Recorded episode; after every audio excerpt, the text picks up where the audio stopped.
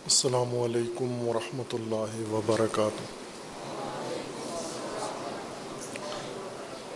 اعوذ باللہ من الشیطان الرجیم۔ بسم اللہ الرحمن الرحیم۔ الحمد للہ وسلاۃ وسلم علی رسول اللہ و علیہ آل اللہ۔ واللعنت الدائمت على عدائهم وعداء الله من يوم عداوتهم إلى يوم لقاء الله. عباد الله وصيكم ونفسي بتقوى الله. اتقوا الله فإن خير الزاد التقوى. بندگان خدا، آپ سب کو اور اپنے نفس کو تقوی الہی کی وصیت کرتا ہوں، تقوی الہی کی نصیحت کرتا ہوں، تقوی الہی کی جانب دعوت دیتا ہوں و تاکید کرتا ہوں کہ اپنی زندگی تقوی کے مطابق بسر کریں، تقوی کے زیر سایہ زندگی گزاریں، تقوی کی بنیاد پر نظام زندگی قائم کریں۔ تقوی، حفاظتی تدبیر ہے اللہ تبارک و تعالی کی جانب سے انسانی زندگی کو تحفظ دینے کے لیے، انسانیت کو تحفظ دینے کے لیے، اور زندگی انسان سے مربوط ہر اس چیز کو جسے محفوظ رکھنا ضروری ہے، اسے تحفظ دینے کے لیے چارہ جوئی و تدبیر تقوا ہے۔ تقوا کے بارے میں قرآن کریم میں سورہ مبارکہ معدہ میں آیا آٹھ میں اللہ تبارک و تعالیٰ کا فرمانا ہے، یا ایو الدین آمن کون قوامین لاہ شہدا اب القست ولا یجر من شنعان قوم اللہ اللہ تعدلو عدلو و اقرب التقوا وطق اللہ، ان اللہ خبیر بما تعملون۔ اس آیا مجیدہ میں ایک زندگی کا بہت ہی اہم پہلو اللہ تبارک و تعالیٰ نے ذکر فرمایا ہے اور اس کے اندر تقوا کی مراعات اور تقوا کو ملحوظ رکھنے کا حکم ہے۔ اتق اللہ تقوا اختیار کرو، الہی تقوا اور وہ ہے جب انسان کسی نظام تنازع میں قرار پاتا ہے یا فریق بنتا ہے، کسی تنازع کا یا گواہ بنتا ہے اور شاہد بنتا ہے۔ جو انسانی زندگی کے معمولات ہیں، ہر روز اس قسم کے اختلافات اور تنازعات انسان کے مابین پیش آتے ہیں۔ اور ایسے موقعوں پر بے تربیت انسان جو ایمانی تربیت، قرآنی تربیت و قرآنی شخصیت نہ رکھتا ہو، ویسے تنازعات میں نہ صرف مالی نقصان کرتا ہے اپنا ظاہری نقصان، بلکہ ایسے مواقع پر اپنا حقیقی شخصیتی نقصان کر بیٹھتا ہے۔ اور اپنی انسانیت ہی ضائع کر دیتا ہے۔ اس لیے یہاں پر اپنی انسانیت کی حفاظت کا حکم ہے کہ آپ تقوا اختیار کرو، حفاظت کرو کہ جب تمہیں گواہی دینا پڑے، شہادت دینا پڑے، تو شہادت دینے والے، شہادت کے لیے قیام کرنے والوں میں سے بنو تم۔ جو شہادت کے لیے قیام کرتے ہیں گواہی دیتے ہیں ان قوامین میں سے بنو۔ قوامین قائم سے ہے، مبالغہ کے ساتھ، قوام اور قوامین جو زیادہ شدت کے ساتھ، کثرت کے ساتھ، تاکید کے ساتھ اس ادائیگی، اس فریضہ کی ادائیگی کے لیے قیام کرتے ہیں۔ کچھ لوگ ایسے ہوتے ہیں جو ان چیزوں کی پرواہ نہیں کرتے۔ شہادتوں کی گواہی دینے کی پرواہ نہیں کرتے، ان کے لیے کوئی اتنی بڑی بات نہیں ہے۔ اگر گواہی دے دی تو بھی کوئی خاص اہمیت نہیں ہے، نہ دی تو بھی کوئی ہم نے غلط کام نہیں کیا۔ اگر غلط گواہی دے دی تو بھی کوئی غلطی، گناہ یا جرم نہیں ہوا۔ لیکن قرآن کے نزدیک انسان کے لیے یہ گواہی دینا لازم ہے۔ قرآنی شخصیت اگر ہو، ہماری ثقافتی شخصیات ہیں، ہم رسوماتی شخصیات ہیں یعنی ہماری پرورش قرآنی نظام تربیت میں نہیں ہوئی، ہماری پرورش رسم و رواج کے قانون کے مطابق ہوئی ہے، آبائی طور طریقے سے ہوئی ہے۔ آبائی طور طریقے کے اپنے اصول ہیں اور اس میں مفاد پرستی، خود غرضی اور خود پسندی بنیادیں ہیں کہ آپ یہ دیکھو کہ آپ کا مفاد کس کام میں ہے، جس میں آپ کا مفاد ہے وہ کام کرو، اور جس میں خود غرضی آپ کو لگتی ہے وہ کام کرو آپ، خود پسندی جس میں ہے وہ کام کرو آپ، یا اقربا پر پسندی، اقربا پروری، قوم پرستی، علاقہ پرستی، یہ وہ اصول ہیں جو ہمیں آبائی تہذیب نے بتائے ہیں، سکھائے ہیں اور ان کے مطابق ہماری پرورش ہوئی ہے۔ ہم جب بھی انسانوں کے درمیان قرار پاتے ہیں تو ہم اپنے علاقے کا بندہ چن رہے، ڈھونڈ رہے ہوتے ہیں۔ اپنی زبان بولنے والا تلاش کر رہے ہوتے ہیں۔ اپنی قوم کا بندہ ہم ڈھونڈتے ہیں۔ اپنے مذہب و مسلک و فرقے کا بندہ ڈھونڈتے ہیں۔ قریب بیٹھنے کے لیے، دوستی کے لیے، تعلقات کے لیے۔ یہ وہ روابط ہیں جن میں کوئی مفاد شامل نہیں ہوتا۔ لیکن اگر مفادات بیچ میں آ جائیں تو وہاں پر ہم ہر صورت میں ترجیح دیتے ہیں۔ اپنے رشتہ دار کو، اپنے قرابت دار کو، اپنے محلے دار کو، اپنے قومی بھائی کو اور اپنے مسلقی اور فرقے کے بھائی کو ہم ترجیح دیتے ہیں۔ یہ تربیت ہے ہماری۔ اور اگر گواہیاں دینی پڑ جائیں کسی کے حق میں یا کسی کے خلاف تو ہم فقط اپنے بھائیوں کے لیے اپنے قومی برادری کے بھائیوں کے لیے، قبیلے کے لیے اپنے ہم زبان، ہم وطن کے حق میں گواہیاں دیتے ہیں۔ اور یہ غیر انسانی اصول ہیں، یہ قرآنی اصول نہیں ہیں۔ یہ ہمارے یہاں راسخ ہیں یہ چیزیں، جن کی طرف ہم توجہ نہیں کرتے عموماً۔ مثلا یہاں جامعہ میں ہی آپ دیکھ لیں کہ ہر طرح کے مہمان آتے ہیں یہاں۔ پاکستان بھر سے آتے ہیں، ہر قوم کے مہمان آتے ہیں۔ آپ کے لیے کون سا مہمان اہمیت رکھتا ہے جو آپ کے علاقے سے آیا ہے؟ جو آپ کے بولی بولتا ہے۔ اگر آپ نے سن لی کہ یہ ہماری زبان بولتا ہے، پھر آپ اس کے قریب ہوں، پھر آپ اس سے آشنا ہوں۔ تو یہ ان اسلامی ادب نہیں ہے کہ پہلے اس کی زبان سنیں، پہلے اس کا لب و لہجہ دیکھیں۔ اگر ہمارے علاقے کا بنتا ہے تو ہم اسے دوست بنائیں یا اس کی احترام کریں۔ یہ قرآنی تربیت نہیں ہے۔ یہ اہل البید علیہم السلام کی تربیت نہیں ہے۔ یہ آبائی قبائلی رسوماتی تربیت ہے یہ۔ اور دونوں کے اصول متضاد ہیں۔ قرآنی شخصیت و قرآنی معاشرت اور آبائی معاشرت اور رسوماتی معاشرت کے اصول بالکل مختلف ہیں ایک دوسرے سے۔ قرآنی اصول یہ ہیں کہ اگر آپ کو کسی جگہ گواہی دینا پڑتی ہے، آپ گواہ ہیں، شاہد ہیں کسی ماجرا کے، تو آپ کو وہ گواہی دینی ہے۔ یہ دیکھے بغیر کہ یہ کس کے حق میں جا رہی ہے اور کس کے خلاف جا رہی ہے یہ گواہی۔ چونکہ گواہی انسان افراد کو فائدہ پہنچانے کے لیے نہیں دیتا، گواہی نظام کے لیے ہے۔ گواہی سسٹم کے لیے، بقا کے لیے ہوتی ہے اور اس کی مضبوطی کے لیے ہے۔ اگر یہ گواہی نہ دیں تو بھی جرم ہے۔ چھپائیں، کتمان شہادت کریں۔ قرآن کے نزدیک یہ جرم ہے۔ ہمارے آبائی تربیت کے نزدیک یہ چالاکی ہے۔ یہ سمجھداری اور یہ احتیاط ہے کہ ہم اس جھگڑے میں پڑھتے ہی نہیں ہیں۔ جس میں ہم موجود تھے، ہمارے سامنے سب کچھ ہوا۔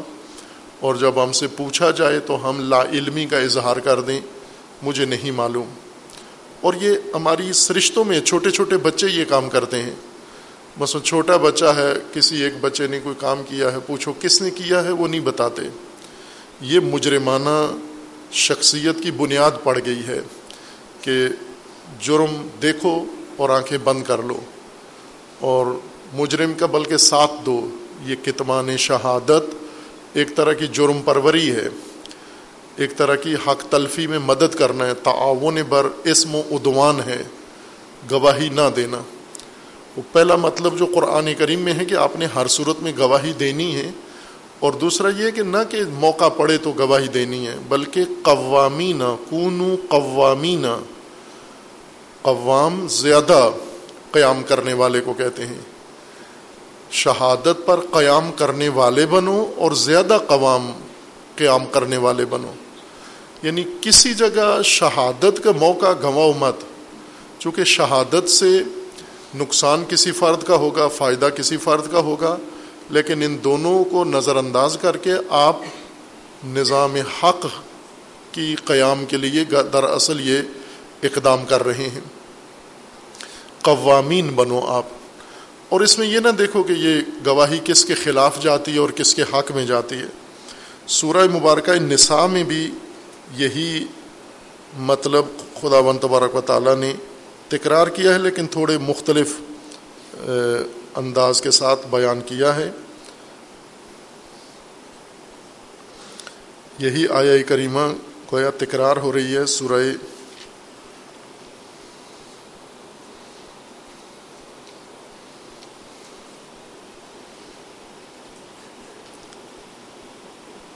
سورہ نساء میں۔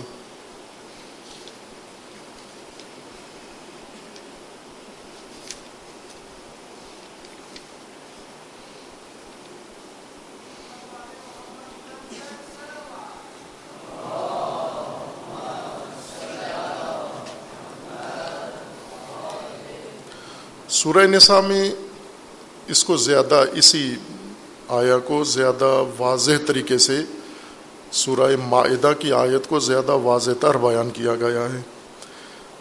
آیا ایک سو پینتیس سورہ مبارکہ نساء میں، یا ایو الدین آ منو کون قوامین بالقست شہدا اللہ ولو اللہ انفسکم اول والدین والاقربین ان یک غنی او فقیرہ فلاح اولا وہما ولا تتب الحوا ان تعدلوا و ان تلو او ترزو فن اللہ کا بما تعملون خبیرہ اس آیہ کریمہ میں یہی حکم ہے جو سورہ معاہدہ میں ہے۔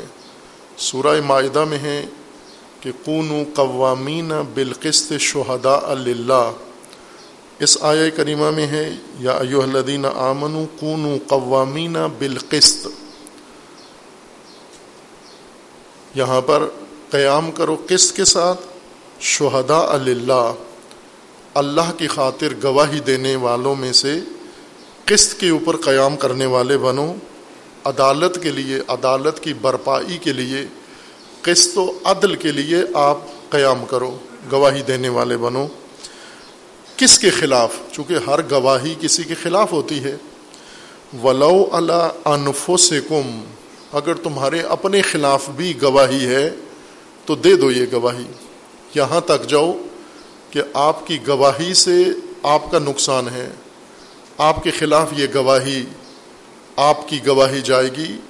تو یہ کام کرو آپ۔ کونو قوامین آپ عدالت کی برپائی کے لیے یہ کام کرو آپ۔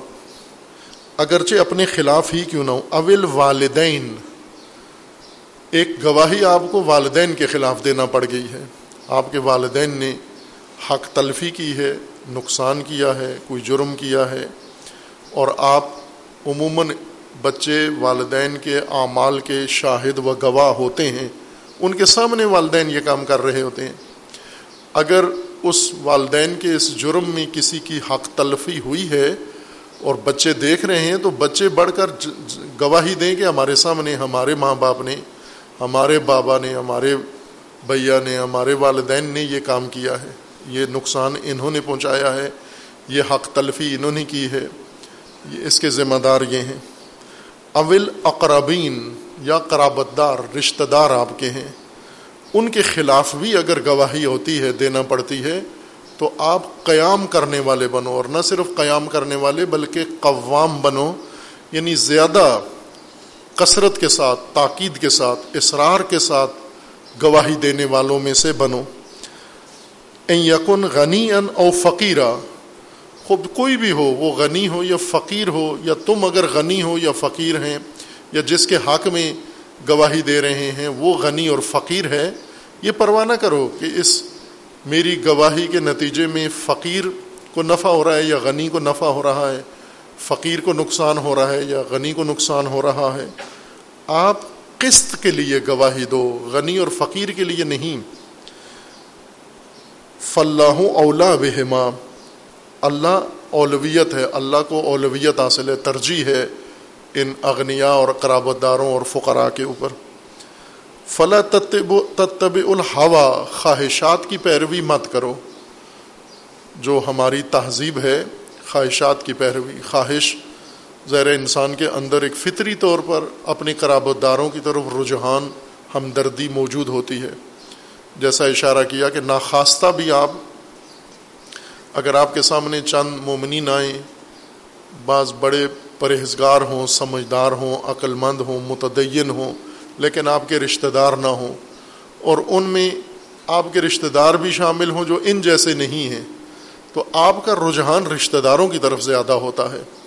یہ غیر قرآنی تربیت کا نتیجہ ہے۔ قرآنی تربیت میں آپ نے جس کو ترجیح دینی ہے، وہ جو اللہ کے اصولوں کے مطابق اولویت رکھتا ہے۔ اس کو ترجیح دینی ہے آپ نے۔ میرا رشتہ دار متدین نہیں ہے، لیکن جو اجنبی آدمی ہیں، میرے لیے نامعلوم آدمی ہیں، وہ متدین ہے باتقوا ہے اس کو اپنے رشتہ دار پر ترجیح دینی ہے، والدین پر ترجیح دینی ہے۔ البتہ یہاں حکم گواہی کا ہے، لیکن گواہی کے علاوہ بھی باقی امور میں بھی قرآن کا اصول یہی ہے کہ آپ نے اصولوں کی بنیاد پر نہ کہ نسبتوں اور قرابتوں اور مفادات کی بنیاد پر یہ تقسیم بندی کرنی ہے۔ اپنا جو آپ نے بنانا ہے حلقہ دوستوں کا، وہ اصولوں کی بنیاد پر ہو۔ ایمان تقوا جہاد، علم، اخلاص، یہ جس کے اندر زیادہ ہوں، وہ آپ کا قابل اعتماد ہو اور اس کے حق میں آپ قیام کریں اور اس کے حق میں آپ رجحان رکھیں، اس کی طرف رجحان رکھیں۔ لیکن گواہی کے لیے جو حق پر ہے، بلکہ جو حق پر ہے، چونکہ گواہی عموماً افراد کے حق میں نہیں دی جاتی۔ مثلا دو آدمیوں کے درمیان نظا ہے، لین دین کا جھگڑا ہے۔ اس لین دین کے جھگڑے میں ایک حق بجانب ہے، ایک حق بجانب نہیں ہے، باطل ہے دعویٰ اس کا۔ اور ہمیں علم ہے ہم واقعیت سے باخبر ہیں کہ یہ حق کس کا ہے اور کس کا نہیں ہے، ہمیں گواہی دینا پڑتی ہے جب۔ تو ہم یہ سمجھتے ہیں کہ یہاں ہم نے جو حق بے جانب ہے، مثلا مثالیں لے لیں۔ ایک شخص ہے، الف، وہ حق بے جانب ہے اور اس کے مقابلے میں بے، یہ جھوٹا دعویٰ کر رہا ہے۔ اور ہمارے علم میں ہے کہ یہ الف حق حق اس کا ہے۔ ہم نے اپنے علم کے مطابق گواہی دے دی، ہم بھی یہ سمجھتے ہیں اور لوگ بھی یہ سمجھتے ہیں کہ یہ آپ نے الف کے حق میں گواہی دی ہے۔ قرآن یہ فرماتے ہیں نا یہ آپ نے اس شخص کے حق میں گواہی نہیں دی، دراصل آپ نے قسط، عدالت، نظام، اصول کے حق میں گواہی دی ہے۔ اس لیے اس آئے کریمہ میں ہے، یا ایو الدین آمنو کون قوامین بالقسط۔ قسط کے لیے قیام کرو آپ، عدل کے لیے قیام کرو۔ یہ مت دیکھو کہ قسط و عدل کس کے حق میں جا رہا ہے۔ اس وقت حق پر کون ہے؟ وہ کون اہمیت نہیں رکھتا، حق اہمیت رکھتا ہے۔ اور آپ اپنے آپ کو حق پر قیام کرنے والا اور حق پر گواہی دینے والا بنا لو۔ جب انسان حق کا پابند ہو جاتا ہے، پھر یہ نہیں دیکھتا کہ یہ حق پر میرا رشتہ دار ہے، یہ حق پر میرا مخالف ہے، یہ حق پر میری قوم کا بندہ ہے، یہ حق پر میرے فرقے کا بندہ ہے، یہ حق پر کسی اور فرقے کا آدمی ہے۔ ہم اپنے آپ کو پابند بنا لیں، اپنے اوپر لازمی قرار دیں کہ ہم نے ہمیشہ حق کے لیے گواہی دینی ہے۔ قوام قسط بننا ہے ہم نے۔ اور اس میں خواہشات کی پیروی مت کرو۔ ہمیں جو حق سے ہٹا کر قرابت داری والدین، بھائی اور علاقہ اور ان چیزوں کی طرف جو چیزیں لے جاتی ہیں، یہ خواہشات ہیں، یہ حق نہیں ہیں۔ بس اب واضح فرق قرآنی اصول میں اور آبائی رسم و رواج اور رائج طریقے میں واضح طور پر یہ تضاد موجود ہے۔ ہم قرآن ہاتھ میں لے کر اپنے رشتہ دار کے حق میں گواہی دے دیتے ہیں۔ قرآن کو جٹلاتے ہوئے، ہاتھ میں پکڑے ہوئے یا قرآن کی قسم کھا کے ہم نا حق گواہی دے دیتے ہیں والدین کے حق میں۔ اول تو دیتے نہیں ہیں۔ اگر دیں بھی تو کوشش یہ ہوتی ہے کہ جھوٹ بول کے اپنے آدمی کو فائدہ پہنچا دیں ہم۔ یہ قرآنی لحاظ سے جرم ہے، یہ گناہ ہے۔ ولا تب الحوا انتا دلو خواہشات کی پیروی مت کرو اور عدل کو ترک مت کرو۔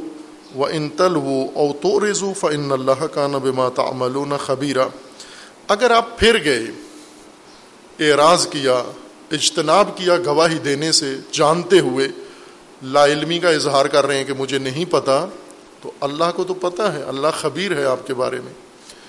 یہ وہ مواقع ہوتے ہیں جہاں ہم مفت میں اپنے آپ کو مجرم بنا لیتے ہیں۔ نہ لینا، نہ دینا، نہ ہمیں کچھ ملا، نہ ہمارا کچھ چھنا۔ ہم مفت میں اپنے آپ کو مجرم بنا لیتے ہیں۔ جب گواہی چھپاتے ہیں، لا علمی کا اظہار کرتے ہیں۔ مثلا آپ کو پتہ ہے یہ نقصان کس نے کیا؟ یہ شیشہ کس نے توڑا؟ یہ پودا کس نے توڑا؟ یہ جوتا کس نے خراب کیا؟ یہ کپڑا کس نے خراب کیا؟ آپ کے علم میں ہے۔ اور آپ لا علمی کا اظہار کرتے ہیں، مجھے نہیں پتہ آپ نے تو نہیں کیا، اس لیے آپ پر کوئی جرم بھی نہیں ہے۔ لیکن یہ جو لا علمی ظاہر کی علم رکھتے ہوئے اپنے آپ کو مجرم بنا لیا۔ مفت میں مجرم بنا لیا۔ یہ سب سے بڑی حماقت ہے کہ انسان مجرم میں اپنا، مجرموں میں اپنا نام بھی لکھوا دے، فائدہ سود بھی کچھ نہ ہو۔ نہ آپ کو پیسہ ملا، نہ آپ کو کچھ اور سود ملا، کچھ بھی نہیں ملا، مفت میں ایک آگا گواہی سے اجتناب کر کے اپنا نام مجرموں میں لکھ، لکھوا دیا ہے۔ اس لیے اللہ تبارک و تعالیٰ فرمانا ہے کہ اللہ خبیر ہے تمہارے اس کام سے۔ یہ جو گواہی دینا ہے قون و قوامین بالکست شہدا اللہ یا سورہ معاہدہ کے مطابق کون شہدا اللہ بالکست یہ عمومیت رکھتی ہے یہ چیز۔ شہادت کو ہمارے ذہنوں میں یہ ڈال دیا گیا کہ شہادت قاضی کے سامنے گواہی دینے کو شہادت کہتے ہیں ہم۔ لیکن ایسا نہیں ہے، قرآن کریم میں بھی شہادت قاضی کے سامنے منحصر نہیں ہے اور شہادت وسعت رکھتا ہے یہ مفہوم اپنے اندر۔ جیسے ہر روز ہم دیکھتے ہیں کہ عدالتوں میں شہادت، جھوٹی گواہیاں دی جاتی ہیں، غلط گواہیاں دی جاتی ہیں، لیکن عدالتوں سے باہر زیادہ گواہیاں دی جاتی ہیں۔ اب یہ فقہی باس ہے، اس میں بعض علماء اسے شہادت ہی سمجھتے ہیں اور بعض ان امور کو شہادت کے ساتھ ملحق سمجھتے ہیں کہ شہادت کے زمرے میں اگر نہیں بھی آتی یہ چیزیں، حکم میں، حکم ان کا شہادت والا ہی ہے۔ وہ کون سے امور ہیں جو زیادہ کثرت سے، عدالتوں سے باہر انجام پاتے ہیں؟ اسپتالوں کے اندر، سکولوں کے اندر، اداروں کے اندر، سرکاری اداروں کے اندر، کمپنیوں کے اندر، مارکیٹوں کے اندر، بہت ساری جگہوں پر یہ گواہیاں اور یہ شہادتیں روزانہ غلطیں غلط شہادتیں دی جا رہی ہوتی ہیں۔ مثلا یہ جو جعلی میڈیکل سرٹیفکیٹ بنواتے ہیں ڈاکٹر سے، اب یہ بھی شہادت ہے یہ۔ یہ ڈاکٹر یا پیسے لے کے یا کسی بھی وجہ سے دھوکے میں آ کے، مکر میں آ کے، فریب میں آ کے کسی کو بیماری کا مثلاً چھٹی کی اس نے اپنے دفتر نہیں گیا، جعلی سرٹیفکیٹ بیماری کا بنا کے ڈاکٹر سے لکھوا کے لے آیا۔ اب یہ جو ڈاکٹر نے کام کیا ہے، یہ جرم ہے، یہ شہادت گواہی دی ہے اس نے، برخلاف ناحق گواہی دی ہے اس نے۔ اور عدالتوں میں اتنا غلط کام نہیں ہوتا جتنا اسپتالوں میں ہوتا ہے، جتنے جعلی سرٹیفکیٹ انسان بناتا ہے۔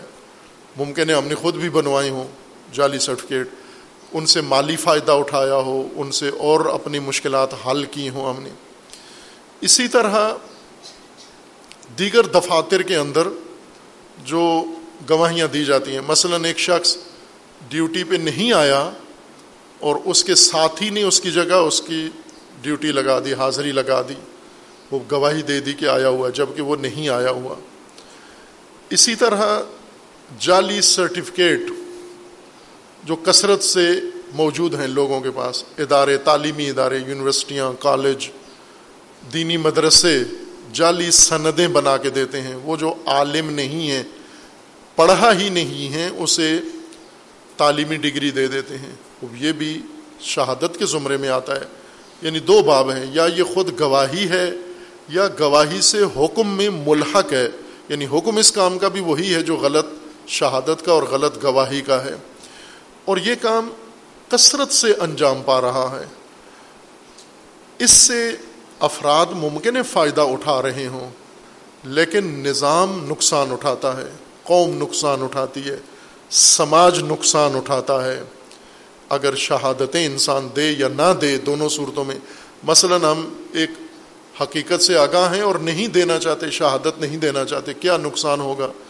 ہمارے ذہن میں کوئی نقصان نہیں ہے، لیکن حقیقت میں نقصان ہوا ہے۔ نظام عدل کے قیام میں آپ نے رکھنا ڈالا ہے۔ آپ نے نظام عدل کے قیام کو روکنے میں مدد کی ہے، تعاون کیا ہے آپ نے اسم و ادوان پر۔ نظام عدل اسی وقت قائم ہوتا ہے جب فرد فرد قیام کرے۔ میں اپنے طور پر قیام کروں، آپ اپنے طور پر قیام کریں۔ یہ دیکھے بغیر کہ ان شہادتوں کا اور گواہیوں کا نقصان کس کو ہوتا ہے، فائدہ کس کو ہوتا ہے۔ اور عموماً اگر ہمارے خلاف ہمارا ہی کوئی بندہ گواہی دے، ہم اس سے دشمنی شروع کر دیتے ہیں۔ اور پھر قیامت تک کے لیے اس سے علیحدگی اختیار کر لیتے ہیں کہ اس نے میرے حق میں نا حق گواہی نہیں دی۔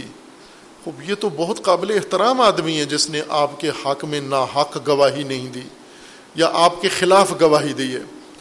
جب آپ مجرم تھے، آپ نے نا حق کیا، حق تلفی کی ہے، آپ کے ساتھی نے، آپ کے بھائی نے، آپ کی اولاد نے آپ کے خلاف گواہی دے دی ہے۔ تو یہ تو بہت اعلیٰ انسان ہے، اللہ کے نزدیک بہت محترم و مکرم انسان ہے، آپ کی نظروں سے گر جاتا ہے۔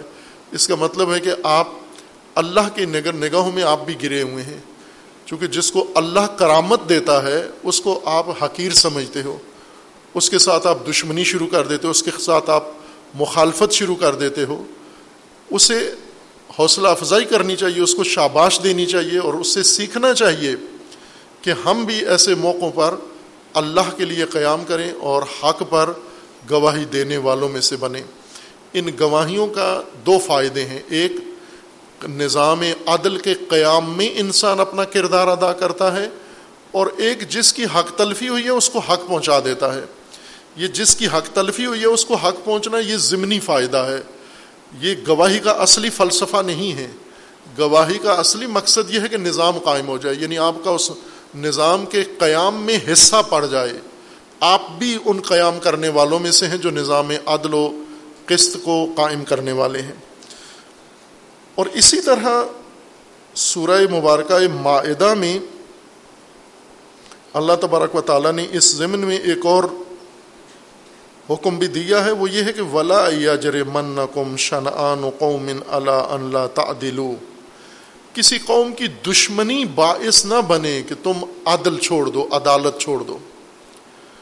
کینا اور بغض ہوتا ہے انسانوں کے آپس میں، روابط اونچ نیچ ان میں رہتی ہے۔ کبھی کسی کے ساتھ دوستی ہے، کبھی کسی کے ساتھ اختلاف ہے، جھگڑا ہے۔ کسی کے ساتھ آپ کے اچھے تعلقات ہیں، کسی کے ساتھ ناگوار، ناسازگار تعلقات ہیں۔ کچھ لوگ آپ کو اچھے لگتے ہیں، کچھ اچھے نہیں لگتے۔ کچھ کی محبت آپ کے دلوں میں ہے، کچھ کی نفرت اور کینہ اور بغض آپ کے دلوں میں ہے۔ ہم جب گواہی دینے کا وقت آئے تو کس چیز کو معیار قرار دیں؟ اپنا ہوب و بغض معیار قرار دیں۔ جس کے ساتھ محبت ہے، اس کے حق میں ہر طرح کی گواہی دیں۔ اور جس کے ساتھ بغض ہے، کینہ ہے، دشمنی ہے، اس کے حق میں کوئی گواہی نہ دیں۔ یا اس کے خلاف گواہی دیں ہم۔ یہ کام جو ہم کر رہے ہیں، اس وقت موجود سماجی تربیت کے مطابق ثقافتی تربیت کے مطابق، آبائی تربیت کے مطابق یہی کام کر رہے ہیں ہم۔ لیکن یہ قرآن کے خلاف ہے۔ قرآن کریم کا فرمانا ہے کہ اگر دشمن بھی آپ کا آ جائے سامنے میدان میں اور اس کے حق حق اس کا ہو، آپ کے دشمن کا، اور آپ کو گواہی دینا پڑے تو یہاں لا علمی بھی ظاہر نہ کرو کہ دشمن کو فائدہ ہوگا۔ اور یہ بھی نہ کہو کہ میں گواہی نہیں دیتا، اگر دیتا ہوں تو اپنے دوست کے حق میں دوں گا۔ بلکہ اگر حق بجانب آپ کا دشمن ہے، اسی دشمن کے حق میں گواہی دو۔ اگر آپ جانتے ہو، آگاہ ہو۔ دشمنی باعث نہ بنے کہ عدل چھوڑ دو آپ۔ عدل کی اتنی اہمیت ہے، قسط و عدل کی، کہ دشمنیاں بھی اس میں رکاوٹ نہیں ہیں، معنی نہیں ہیں۔ بھلے آپ کی گواہی سے ممکن ہے دشمن کو فائدہ ہوا ہو۔ لیکن اصل فائدہ دشمن کو نہیں ہوا، اصل فائدہ نظام عدل و عدالت کو ہوا ہے۔ اصل فائدہ یہ ہوا ہے کہ آپ بھی عدالت برپا کرنے والوں میں سے ہیں، آپ بھی عدل کے لیے قیام کرنے والوں میں سے ہیں۔ آپ بھی عدل کے لیے اللہ کے حکم پر عمل کرنے والوں میں سے شمار ہو گئے ہیں۔ لہٰذا آپ قوام بالقسط شمار ہوں گے اللہ کی بارگاہ میں۔ یہ نہیں لکھا جائے گا کہ آپ کی گواہی سے کتنے لوگ نقصان میں گئے، کتنے لوگ فائدہ مند ہوئے، بلکہ یہ لکھا جائے گا آپ کے حق میں کہ یہ وہ فرد ہے جس نے اپنے زمانے میں قیام عدل کے لیے قیام کیا تھا، اس نے قسط کی برپائی کے لیے قیام کیا تھا اپنے عہد میں، اپنے زمانے میں۔ جب دوسرے مفادات کو دیکھتے تھے، اس نے حق پر گواہیاں دی ہیں۔ کسی قوم کی دشمنی ہمیں منصرف نہ کرے، پھر نہ دے کہ ہم عدل نہ کریں۔ پھر اس کے بعد حکم اے دلو ہو اقرب و تقوا تقوا و عدالت کا بہت قریب تعلق ہے۔ اور یہ واحد آیت ہے جس میں تقوا کی قرب عدالت کے ساتھ ذکر کیا گیا ہے کہ تقوا کو اگر ہم اقربا تقوا رشتہ دار تقوا کے اگر تلاش کریں تو سب سے قریب ترین قرابت دار تقوا کا عدل ہے۔ اگر عدل قائم کر لیا تو سمجھو تقوا قائم کر لیا آپ نے تقوا حاصل کر لیا تقوا کے مقام پر فائز ہو گئے ہیں۔ یہ ایک باس ہے کہ تقوا اور عدالت میں ربط کیا ہے اور قربت کیا ہے اور کس طرح سے عدل تقوا کے قیام میں مدد دیتا ہے کہ عدل قائم کرو تقوا خود قائم ہو جائے گا۔ عدل ترک کر کے تقوا قائم کرو، نہ عدل قائم ہوگا، نہ تقوا قائم ہوگا۔ اور پھر حکم ہے اتق اللہ و تق اللہ ان اللہ خبیر بما تعملون۔ اسے مختصر تفسیر کی ضرورت ہے جو بعد میں بیان کریں گے انشاءاللہ۔ اللہ تبارک و تعالی ہم سب کو توفیق تقوا عنایت فرمائے۔ پروردگار، ہم سب کو، تمام مومنین کو، تمام مسلمین کو اللہ کی خاطر تقوا اور عدالت کے قیام کے عدالت کی بھرپائی کے لیے قیام کرنے والوں میں سے قرار دے انشاءاللہ۔ اعوذ باللہ من الشیطان الرجیم، بسم اللہ الرحمن الرحیم۔ انا اعطیناک الکوثر، فصل لربک وانحر، ان شانیک هو الابتر۔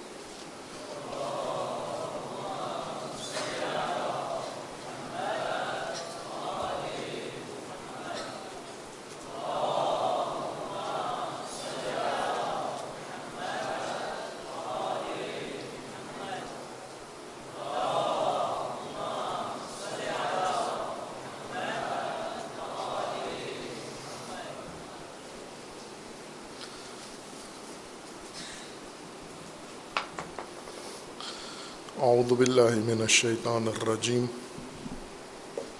بسم اللہ الرحمن الرحیم الحمد للہ وسلاۃ وسلم علی رسول اللہ و علیہ آل اللہ سیما علی امیر المؤمنین علی ابن ابی طالب علیہ الصلاۃ وسلام و فاطمت زہرا سیدت نساء العالمین والحسن والحسین سید شباب اہل الجنہ و سبت الرحمہ و علی ابن الحسین و محمد ابن علی و جعفر ابن محمد و موسیٰ ابن جعفر و علی ابن موسیٰ و محمد ابن علی و علی ابن محمد والحسن ابن علی والحجت ابن الحسن القائم المنتظر المہدی حجج اللہ علی عباد و امنا فی بلاد واللعن على آدائهم اجمعین من الآن الى قیام یوم الدین عباد اللہ وسیکم و نفسی بتقو اللہ. اتق اللہ فن خیر الزاد التقوی.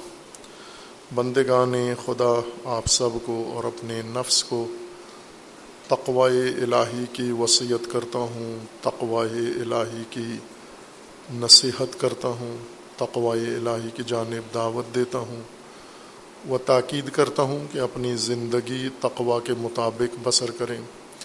تقوا کے زیر سایہ زندگی گزاریں تقوا کی بنیاد پر معاملات زندگی انجام دیں۔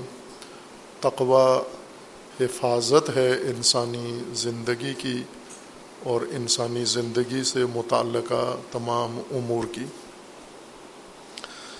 تقوا کا عملی نظام اور نمونہ امیر المومنین علیہ السلاۃ وسلام کی سیرت مبارکہ ہے، حیات طیبہ ہے۔ اور اسی طرح آپ کی حکمت نورانی و حکمت عالیہ ہے۔ حکمت ایک سو تیرہ میں امیر المومنین علیہ السلاۃ وسلام کا فرمانا ہے، لا مالا اود من العقل ولا وحدت اوحش من العجب ولا عقل کا تدبیر ولا کرم کا تقوا ولا قرین کا حسن الخلق، ولا میراث کل ادب ولا قاعدہ کا توفیق، ولا تجارت کل عمل صالح ولا ربح کا ثواب، ولا ور کل وقوف اند شبہ ولا زہد کا زہد فی الحرام، ولا علم کا تفکر، ولا عبادت کا ادا الفرائد ولا ایمان کل حیا و صبر اس حکمت نورانی میں ایک گوہر گران بہا امیر المومنین نے یہ بیان فرمایا ہے کہ لا ایمان کل حیا و صبر حیا اور صبر کی مانند ایمان نہیں ہے، کوئی ایمان نہیں ہے۔ یعنی حیا و صبر دونوں خود ایمان ہیں اور جو ایمان کا درجہ و ایمان کا رتبہ حیا اور صبر میں ہے، وہ کسی اور چیز میں نہیں ہے۔ حیا کا سب سے اعلیٰ مظہر حیا و صبر ہے۔ ایمان چونکہ ہمارے ذہنوں میں واضح تصویر نہیں ہے، بہت ساری چیزوں کی نہیں ہے۔ جس طرح اللہ تبارک و تعالیٰ کے بارے میں آپ کے ذہن میں کوئی واضح تصور نہیں ہے۔ ایک غبار سا ذہن میں آپ کے موجود ہے، اللہ کی ذات کیا ہے، اللہ کسے کہتے ہیں؟ اگر واضح تصویر ہے تو وہ اللہ نہیں ہے، چونکہ وہ آپ نے خود مخلوق ہی کو اللہ بنایا ہوا ہے۔ آپ نے اللہ کو کسی عرش پہ بٹھایا ہوا ہے، کرسی پہ بٹھایا ہوا ہے، مجسم شکل دی ہوئی ہے، تو وہ تو اللہ نہیں ہے۔ حضرت امام محمد باقر علیہ السلاۃ وسلام کے فرمان کے مطابق کہ جو کچھ تم اللہ تبارک و تعالیٰ کے بارے میں تصور اپنے ذہن میں قائم کرتے ہو، وہ تصویر تمہاری اپنی مخلوق ہے، وہ اللہ نہیں ہے تمہارا، خالق نہیں ہے، وہ مخلوق ہے تمہاری۔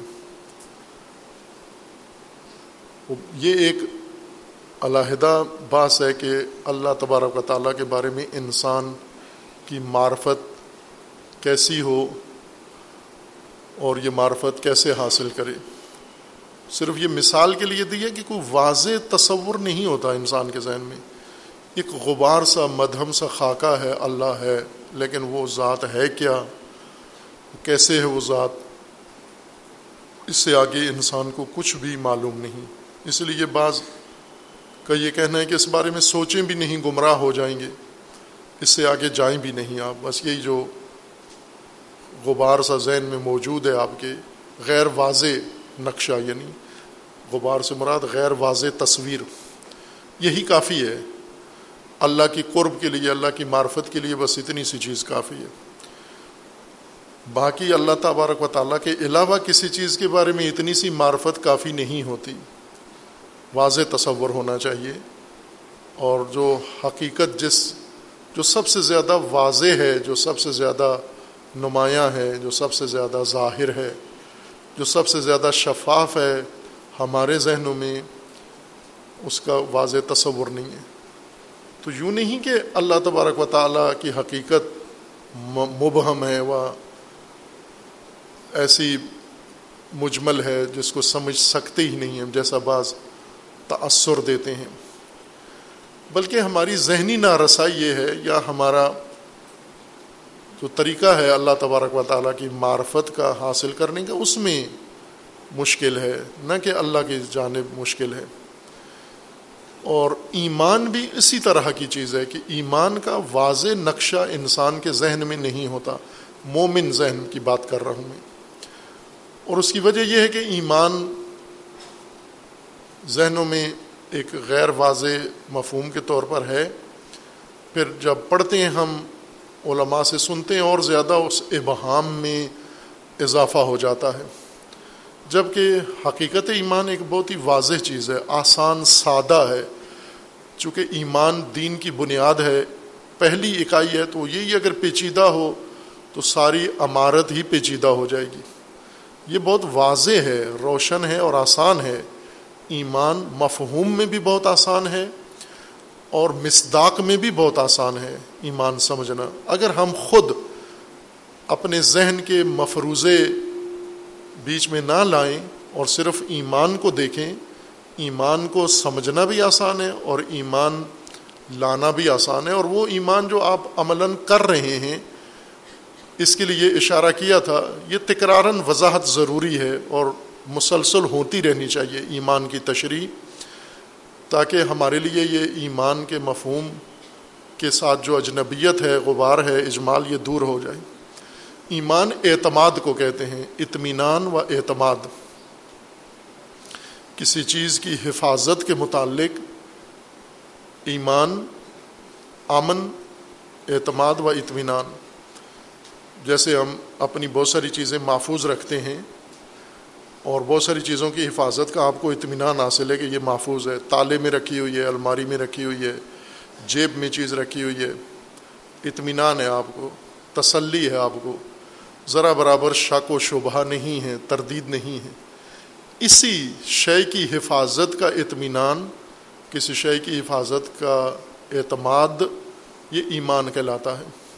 جو آپ کے دل کے اندر موجود ہے، لیکن یہ دل میں جو اعتماد پیدا ہوا ہے، یہ دل سے باہر جو آپ نے بندوبست کیا ہے، حفاظتی جو وسیلہ اختیار کیا ہے، جس نے اطمینان دلایا ہے آپ کو، جس نے یہ اعتماد آپ کے اندر پیدا کیا ہے۔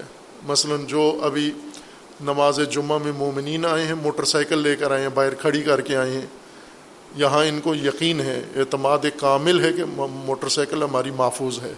یہی ایمان ہے، لغت کے لحاظ سے اسی کو ایمان کہتے ہیں۔ تکرار میں اس لیے کرتا ہوں کہ سب ذہنوں میں آ جائے۔ ایمان اللہ نے علماء کے لیے یہ آیتیں اور یہ قرآن نازل نہیں کیا، عوام کے لیے، ہدن لناس قرآن کی ہر بات ناس کے لیے ہے۔ ہر آدمی کے لیے، ناس سے مراد ہر آدمی، عام آدمی۔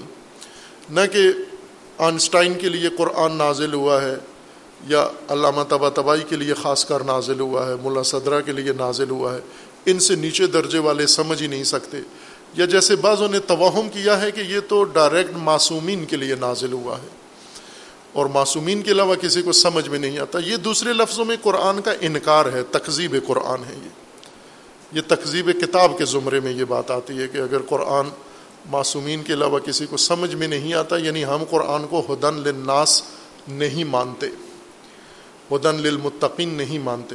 اگر یہ ہدایت ہے اللہ کی سب کے لیے ہے، ناس کے لیے ہے، تو پھر اسے مان لو کہ ناس کے لیے قابل فہم بھی ہے اور آسان بھی ہے، اور قرآن نے ویسے بہت ساری وضاحتیں کر دی ہیں کہ قرآن آسان ہے یسر نل قرآن ہم نے قرآن کو آسان کر دیا ہے۔ قرآن کو واضح کیا ہے، مبین ہے طبیان ہے، بیان ہے، واضح ہے، روشن ہے، کوئی ابہام نہیں ہے، آسان ہے۔ خوب، اتنی قرآن کی تاکید ہے، یہ پھر بھی اصرار کرتے ہیں کہ نہیں، مشکل ہے، ناقابل فہم ہے، کسی بشر کو سمجھ میں نہیں آتا۔ خوب قرآن قابل فہم ہے، قرآن کے ہدایت کی بنیاد ایمان ہے۔ تو اگر ایمان ہی غلط سمجھ آیا، ایمان ہی صحیح پلے نہیں پڑا، تو آگے ہدایت ساری عمارت کج ہو جائے گی۔ ایمان یہی چیز ہے، اعتماد، اطمینان، کسی چیز کی حفاظت کا۔ یہ اطمینان دل میں حاصل ہوتا ہے، لیکن کسی حفاظتی وسیلے کے ذریعے سے پیدا ہوتا ہے۔ کوئی ذریعہ ہوتا ہے جس جو ہمارے دل میں اطمینان ایجاد کر دیتا ہے۔ مثلا جیسے میں نے مثال دی کہ ابھی نماز گزاران، نماز جمعہ جو آئے ہیں دور دراز سے یا نزدیک سے، موٹر سائیکل پہ آئے ہیں، گاڑیوں پہ آئے ہیں، گاڑیاں اپنی پارکنگ میں کھڑی کر کے آئے ہیں اور یہاں تسلی سے مطمئن ہو کے بیٹھے ہوئے ہیں کہ جہاں میں نے گاڑی کھڑی کی تھی، میری گاڑی محفوظ ہے۔ یہ جو دل میں ان کے احساس پیدا ہوا ہے، امنیت کا، اپنے شے کے امنیت کا، یہی ایمان ہے۔ یہ کس سے پیدا ہوا ہے؟ چونکہ باہر انہوں نے تسلی کی ہے کہ گاڑی کی حفاظت کے لیے جو وسیلہ ہم نے چنا ہے یا جو اہتمام یہاں کیا گیا ہے، اس کے ذریعے سے میں مطمئن ہوں کہ جب میں جاؤں گا تو اپنی جگہ کھڑی ہوگی اور ایسا ہی ہوتا ہے۔ اسی طرح آپ کے شخصی اموال ہیں، آپ کا کاروبار ہے آپ کی دکان ہے آج جمعہ ہے آپ دکان بند کر کے جمعے پہ آئے ہیں۔ دکانیں بند کرنا لازمی ہے جمعہ کے وقت۔ قرآن کا حکم ہے اور حرام ہے دکان کھلی رکھنا۔ اور صرف دکان نہیں، کاروبار نہیں، ہر مصروفیت، تعلیم، تعلم، لکھنا، لکھانا، دفتری امور، مارکیٹ کے امور، گھریلو امور، سب بند کر دو یہ۔ اذا نودی علیہ صلاح میں یوم الجمعہ فس او الا ذکر اللہ وزر البئی اور بے ترک کر دو۔ اب بعض علماء نے بے پر پکا ڈیرا جما لیا کہ صرف بے ترک کرنی ہے۔ باقی چیزیں بے شک کرتے رہو آپ۔ انٹرنیٹ استعمال کرتے رہو اور کھانا پینا کرتے رہو، شادی بیاہ جمعے کے دن کرتے رہو، پکنک کرتے رہو، چونکہ پکنک تو بے نہیں ہے۔ یہ علماء نے استفادہ کیا آیت کریمہ سے۔ یہ ان علماء سے زیادہ بڑھ کر ہیں جنہوں نے جمعہ ہی چھٹی کرا دی۔ ان سے زیادہ بڑھ کر ہیں کہ بے چھوڑ دیے باقی ساری چیزیں آیت میں شامل نہیں ہیں نا۔ بے، چونکہ ایک کثرت سے اس زمانے کے لوگوں کے لیے بے، معاملات، مارکیٹ، خرید و فروخت، یہ زیادہ ذریعہ تھا جمعہ چھوڑنے کا۔ اس لیے بے کو ذکر کیا گیا۔ مقصود یہ ہے کہ ہر وہ چیز جو متصادم ہے نماز جمعہ کے، وہ چھوڑنا لازم ہے، وزر البے ترک کر دو اس کو۔ جو کام بھی آپ کرتے ہو اور نماز جمعہ کے ساتھ متصادم ہے، وہ بھی بہت ساری آپ کی ذمہ داریاں، ڈیوٹیاں اور کام، کاروبار، مصروفیات ہیں، جو نماز جمعہ کے مترادف ہیں۔ نماز جمعہ اور ایک کتاب پڑھ رہا ہے، قرآن پڑھ رہا ہے ایک آدمی، کہیں بھی بیٹھ کر۔ یہ قرآن پڑھنا چھوڑ دو، چونکہ نماز جمعہ کے متصادم ہے یہ۔ کوئی گھر میں بیٹھ کے نوافل پڑھ رہا ہے چھوڑ دو وہ نماز جمعہ کے متصادم ہے بے، چونکہ ٹکراتی ہے نماز جمعہ کے ساتھ، متصادم ہے، رکاوٹ بنتی ہے، اس لیے بے ممنوع ہے نماز جمعہ کے وقت۔ ورنہ باقی اوقات میں تو بے ٹھیک ہے، باقی کام بھی ٹھیک ہے بے کی وجہ کیا ہے ترک کرنے کی؟ چونکہ جمعہ کے ساتھ متصادم ہے۔ تو اس سے قانون یہ نکلتا ہے کہ ہر وہ عمل جو آپ کا نماز جمعہ کے ساتھ متصادم ہے اس کو چھوڑ دو آپ۔ اگر وہ کام کرو گے، اب بعض فقہ نے اس سے حرمت استفادہ کی ہے۔ بعضوں نے کہا، نہیں، صرف بتلان ثابت ہوتا ہے۔ یعنی یہ بے، بتلان باطل بھی ہوتی ہے یا صرف حرام ہے؟ بعضوں نے کہا، حرمت و بے، بتلان دونوں ثابت ہوتا ہے۔ بعضوں نے کہا، نہ، بتلان ثابت نہیں ہوتا، حرمت ثابت ہوتی ہے۔ لیکن جب قرآن کا حکم ہے، سری کہ آپ چھوڑ دو نماز جمعہ کے وقت، تمام مصروفیات ترک کر دو آپ۔ خوب، یہ مصروفیات آپ ترک کر کے یہاں آئے ہیں، دکانیں آپ کی، گھر آپ کے، اموال آپ کے، ساری چیزیں محفوظ ہیں اور آپ کو اطمینان ہے۔ یوں نہیں ہے کہ نماز جمعہ میں آئیں گے، پیچھے لوٹ مچ جائے گی۔ ہر چیز کے بارے میں تسلی ہے آپ کو۔ یہ تسلی، یہ اطمینان، یہی ایمان ہے آپ کا۔ یہ روز مرہ امور کے اوپر آپ کا اسی کو ایمان کہتے ہیں۔ اللہ تبارک و تعالیٰ نے اسی کو وسعت دی ہے۔ اسی اطمینان اور اعتماد کو کہ آپ اپنے روز مرہ کے امور میں جن چیزوں پر اعتماد کرتے ہو، اطمینان کرتے ہو حفاظت کے لیے، وہ آپ کی کچھ چیزوں کو محفوظ کرتے ہیں، لیکن آپ کے تمام زندگی کو محفوظ نہیں کرتے۔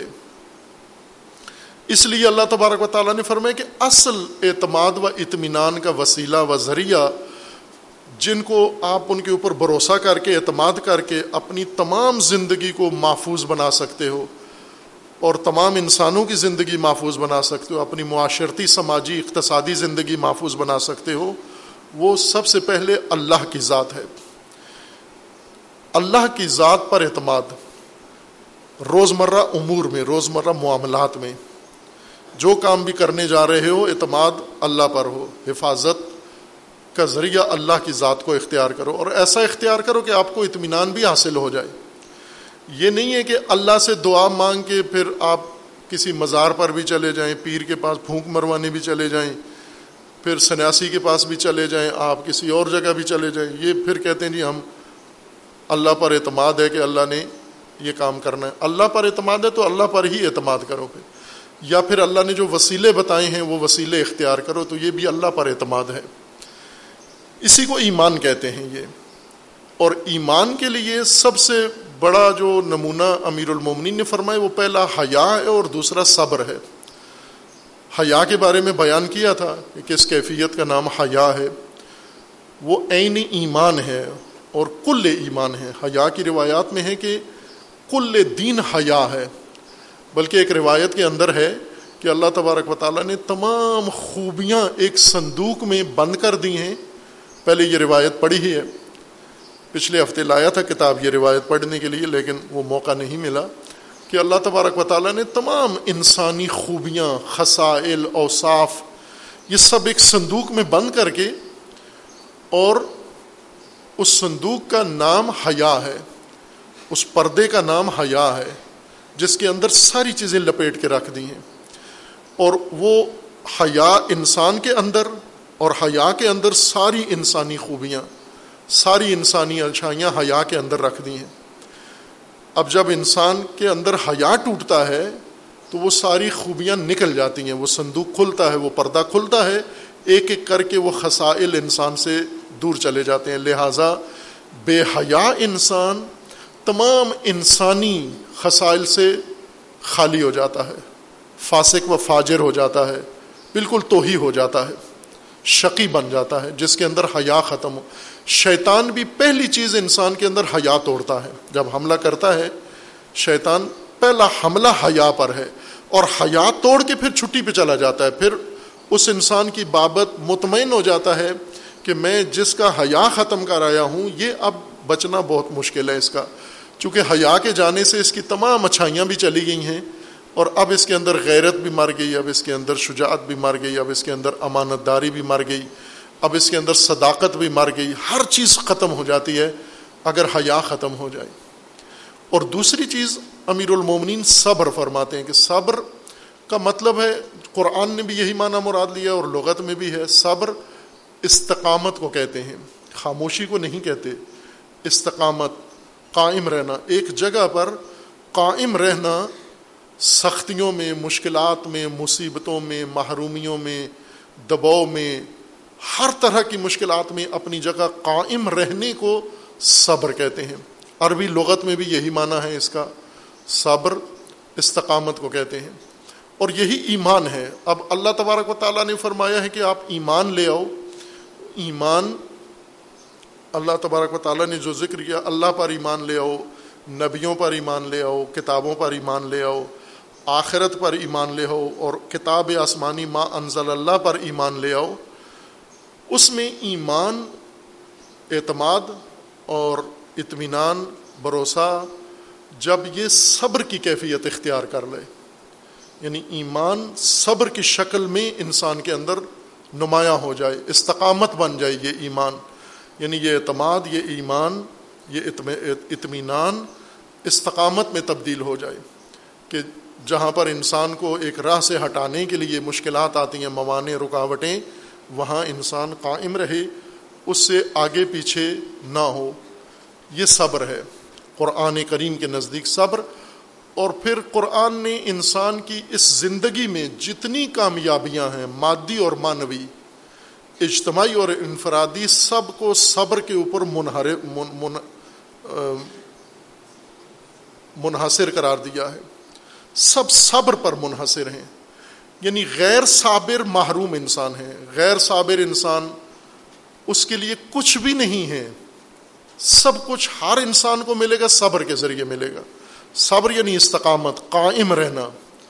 اور صبر کے مقابلے میں جزا ہے یعنی بےتاب ہو جانا، حوصلے چھوڑ دینا، ارادے کاٹ دینا، عزم توڑ دینا، نیتیں بدل دینا، مشکلات سے بھاگ جانا سختیوں میں گھبرا جانا، یہ جزا ہے۔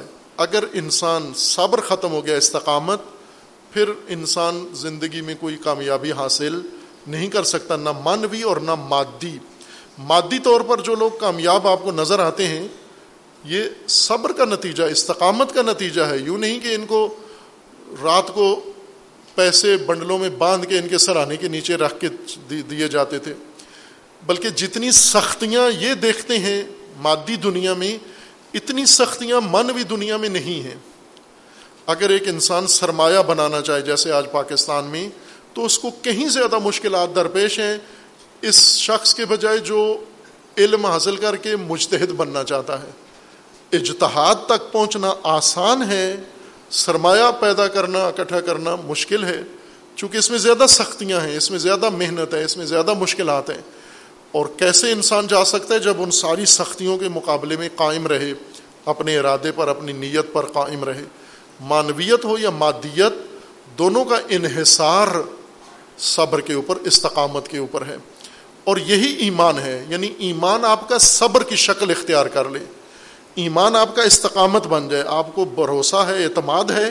اگر بھروسہ و اعتماد ہے اللہ کی ذات پر، تو پھر صبر کرو، استقامت دکھاؤ۔ اس لیے امیر المومنین نے فرمایا کہ لا ایمان کل حیا و صبر حیا اور صبر کی طرح کوئی ایمان نہیں ہے۔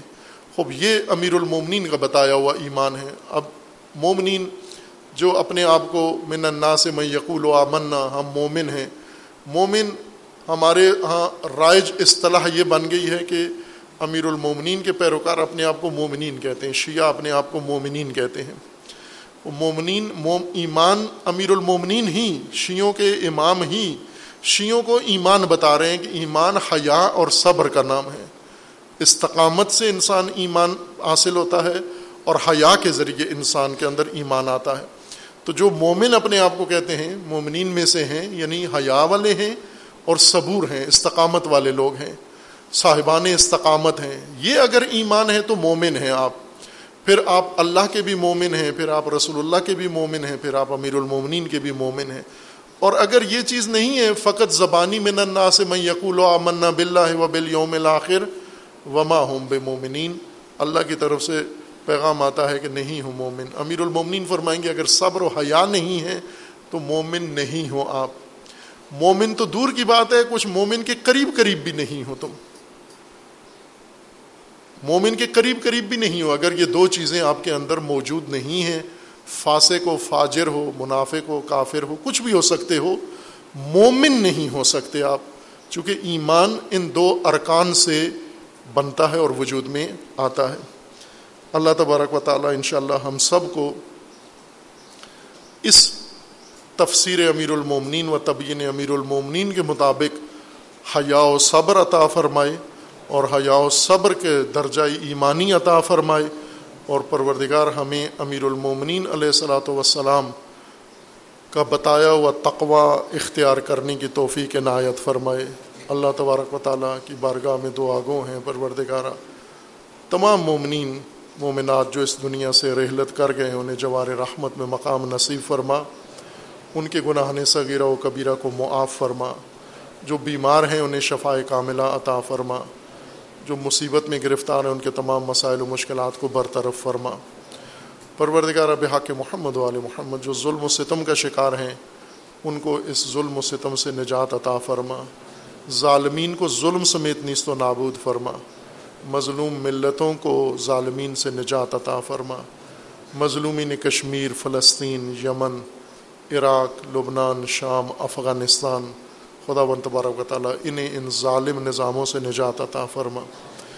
پروردگار مملکت پاکستان کی حفاظت فرما۔ اس ملک کو اندرونی بیرونی دشمنوں کے شر سے محفوظ فرما۔ ملک کے اندر امن و امان قائم فرما۔ ملک کے ساتھ خیانت کرنے والوں کو رسوا فرما۔ اس ملت کے اندر، ملت پاکستان کے اندر بیداری و شعور عطا فرما۔ خدا بندہ ان کے درمیان محبت و وحدت و الفت و اخوت قائم فرما۔ اپنے ولی حق ولی اللہ اعظم اجل اللہ تعالی فرج و شریف کا جلد از جلد ظہور فرما، ہمیں حضرت کے اعوان و انصار میں سے انہیں کی توفیق عنایت فرما۔ اعوذ باللہ من الشیطان الرجیم، بسم اللہ الرحمن الرحیم۔ قل هو اللہ احد اللہ الصمد لم یلد ولم یولد ولم یکن له کفوا احد۔